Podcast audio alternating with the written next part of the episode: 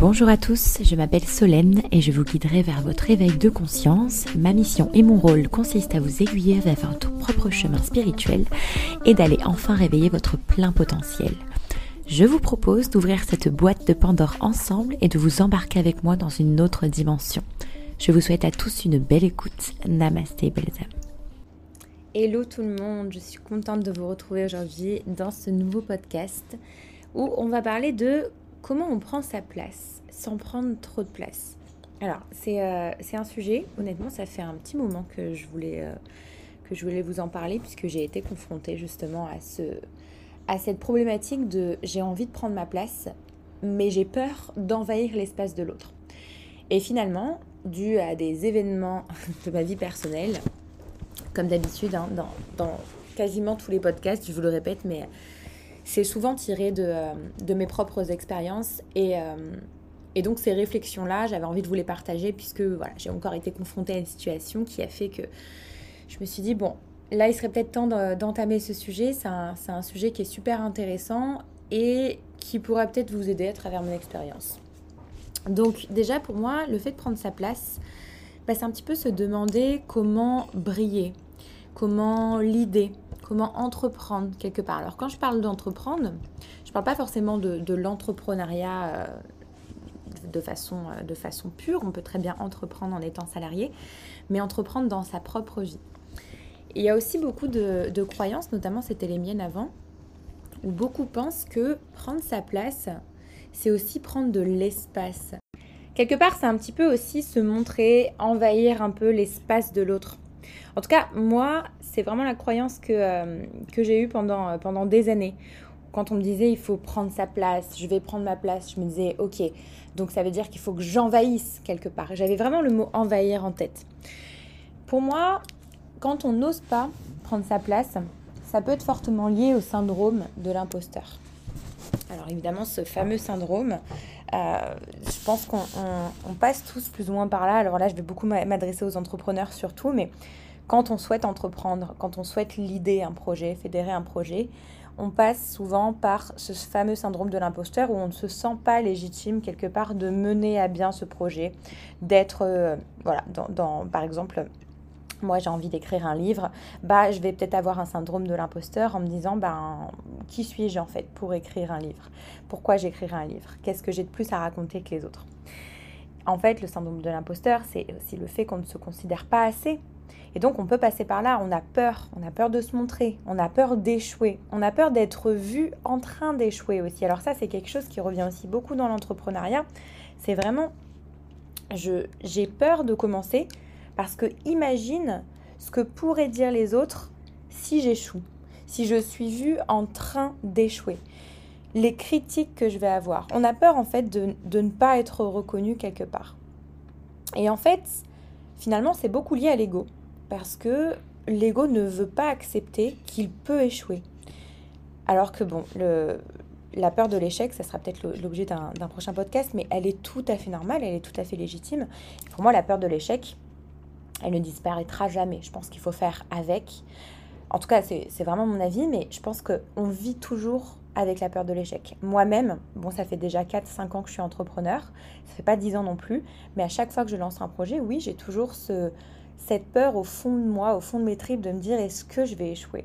Est-ce que ce projet va échouer? Parce que j'ai déjà liquidé deux sociétés euh, sur quatre. Donc voilà, il y a toujours ce, il y a toujours cette peur finalement. Elle est légitime. Et à la fois, c'est une peur où quand on sait bien s'en servir, elle peut nous booster. Et moi, c'est ce qui s'est passé. Bref. Euh, donc oui, effectivement, je pense que ça peut être beaucoup, beaucoup lié à l'ego et à un manque d'humilité finalement. Et faire preuve d'humilité, c'est aussi ça, c'est aussi de se dire, moi j'ai peur, j'ai vraiment peur, mais je vais y aller. J'accepte que je peux échouer. J'accepte cette possibilité d'échec. Ça pour moi, c'est quelque part une preuve d'humilité. En fait, quand on ne prend pas sa place, on n'est pas pleinement nous-mêmes aussi. Et ça, il faut bien le comprendre. C'est que on ne peut pas, en fait, selon moi, vivre comme ça en se disant non, mais je suis très bien là où je suis. Moi, j'en connais beaucoup des personnes qui me disent non, non, mais moi, je suis bien là. Je suis bien dans mon petit espace. Euh, au moins, je me fais pas critiquer. On, on m'emmerde pas, quoi. Clairement, en gros, c'est ça. Mais on n'est pas pleinement nous-mêmes parce qu'il y, a, un certain calcul finalement. On se dit, ben, je vais pas dire ça parce que je peux être critiqué. Je vais pas faire ça parce que je vais être euh, pointé du doigt. Et donc, euh, on en revient un petit peu au manque d'authenticité. Et c'est dommage. En fait, dans les deux cas, j'ai envie de dire, on sera toujours critiqué quelque part. Parce que si on agit comme ça, bah, on peut justement être qualifié de pas authentique aux yeux des gens. Moi, si je vois quelqu'un qui, euh, qui, calcule quelque part tout ce qu'il fait, alors je vais, je vais pas avoir la critique facile, mais quelque part, je vais, je, vais peut-être juger cette personne de me dire, c'est vrai que je, la trouve pas authentique. Voilà, j'ai du mal à, cerner l'authenticité chez cette personne. Et ben pour moi aussi, prendre sa place, c'est pas quelque chose de rigide, de supérieur, d'égocentrique. On n'a pas besoin non plus de prendre, de prendre la place des autres. Et c'est là aussi où je voulais en venir dans, dans ce podcast. C'est que quand on a envie de faire porter notre voix, de se faire entendre, c'est souvent pour les autres. Alors là, je vais prendre l'exemple de l'entrepreneuriat. Moi, demain, j'ai des projets. J'ai envie d'avoir un impact. J'ai envie de porter ma voix, que les autres m'entendent parce que j'ai un message à dire. J'ai des choses à apporter dans ce monde. J'ai des, des, compétences, des connaissances, des paroles, des peu importe. Et en général, même si nous, on se donne corps et âme pour ça, on prend les choses très personnellement, très à cœur, ben c'est souvent pour les autres finalement. Parce que c'est pas nous qu'on a envie d'impacter finalement, ce sont les autres. Et prendre, la place, prendre sa place, c'est aussi s'assumer sans se soucier des avis autour de nous.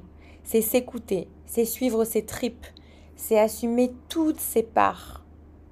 C'est ce qui permettra de justement pouvoir nous affirmer derrière.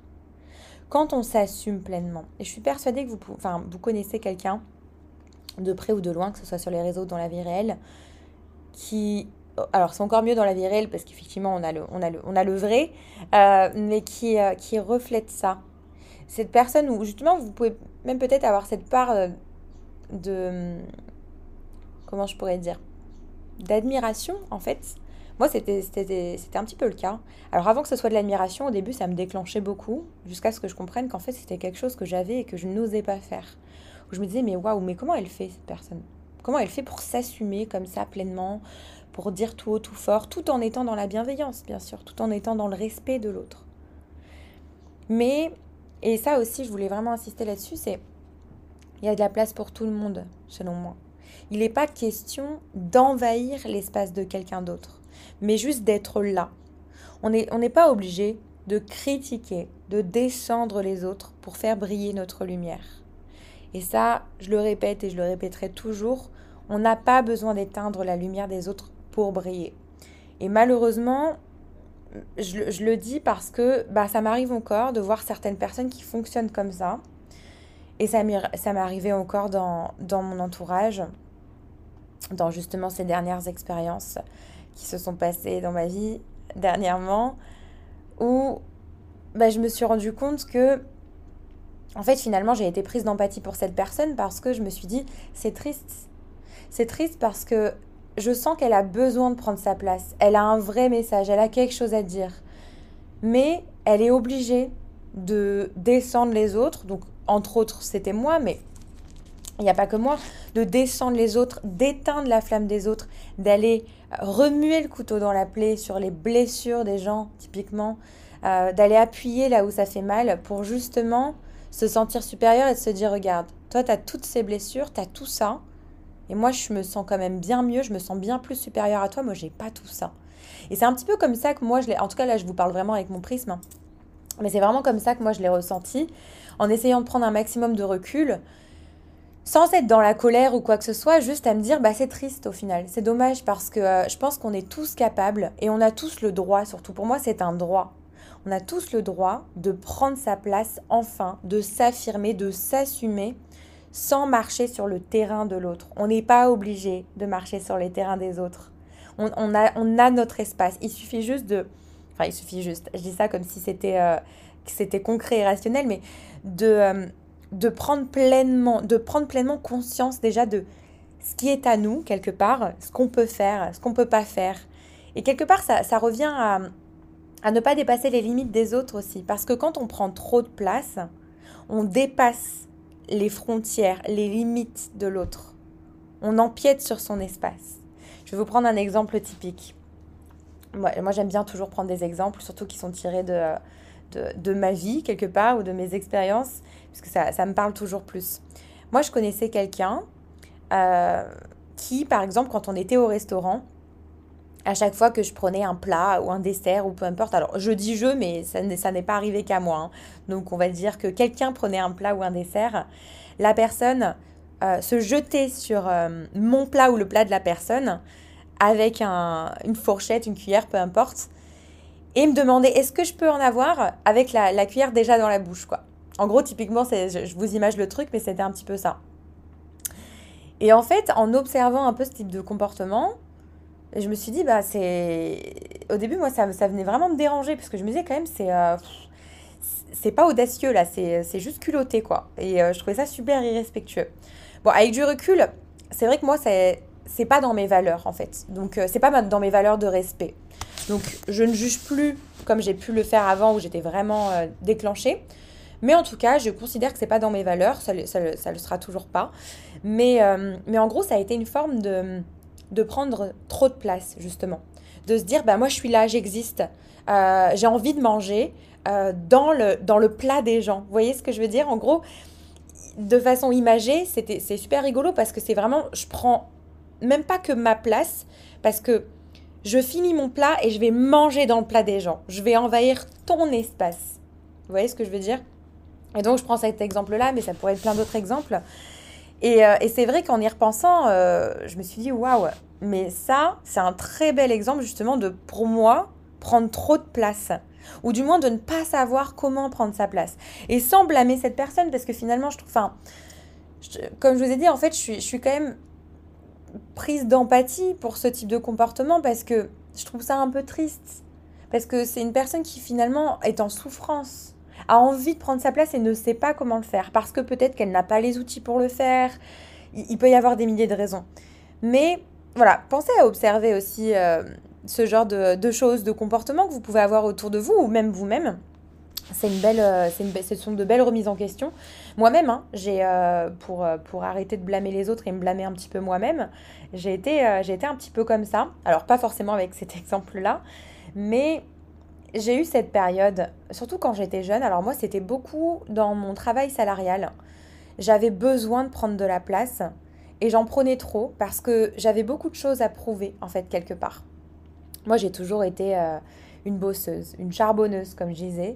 Et j'avais besoin de prouver à mon supérieur qui j'étais, qu'est-ce que je valais et pourquoi il devait me garder. Et du coup, bah, j'avais tendance à manger un peu l'espace des autres parce que je me mettais trop en avant quelque part.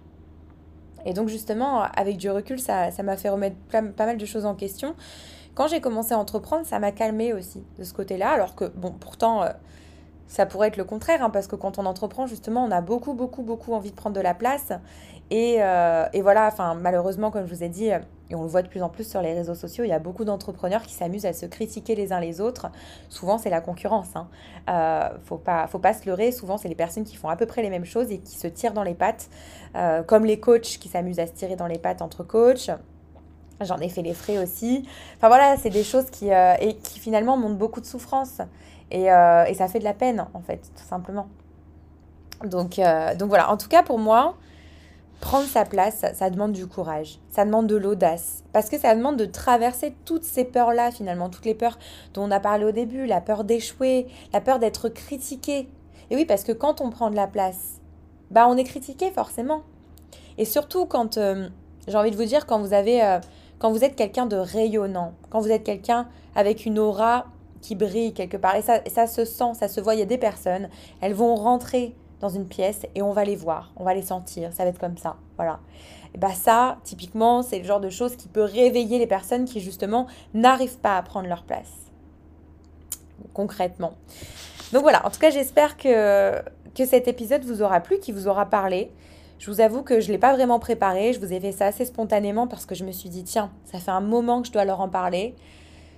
Et puis là, bah, ça tombe bien, la vie m'a rappelé, euh, m'a rappelé un petit peu à l'ordre.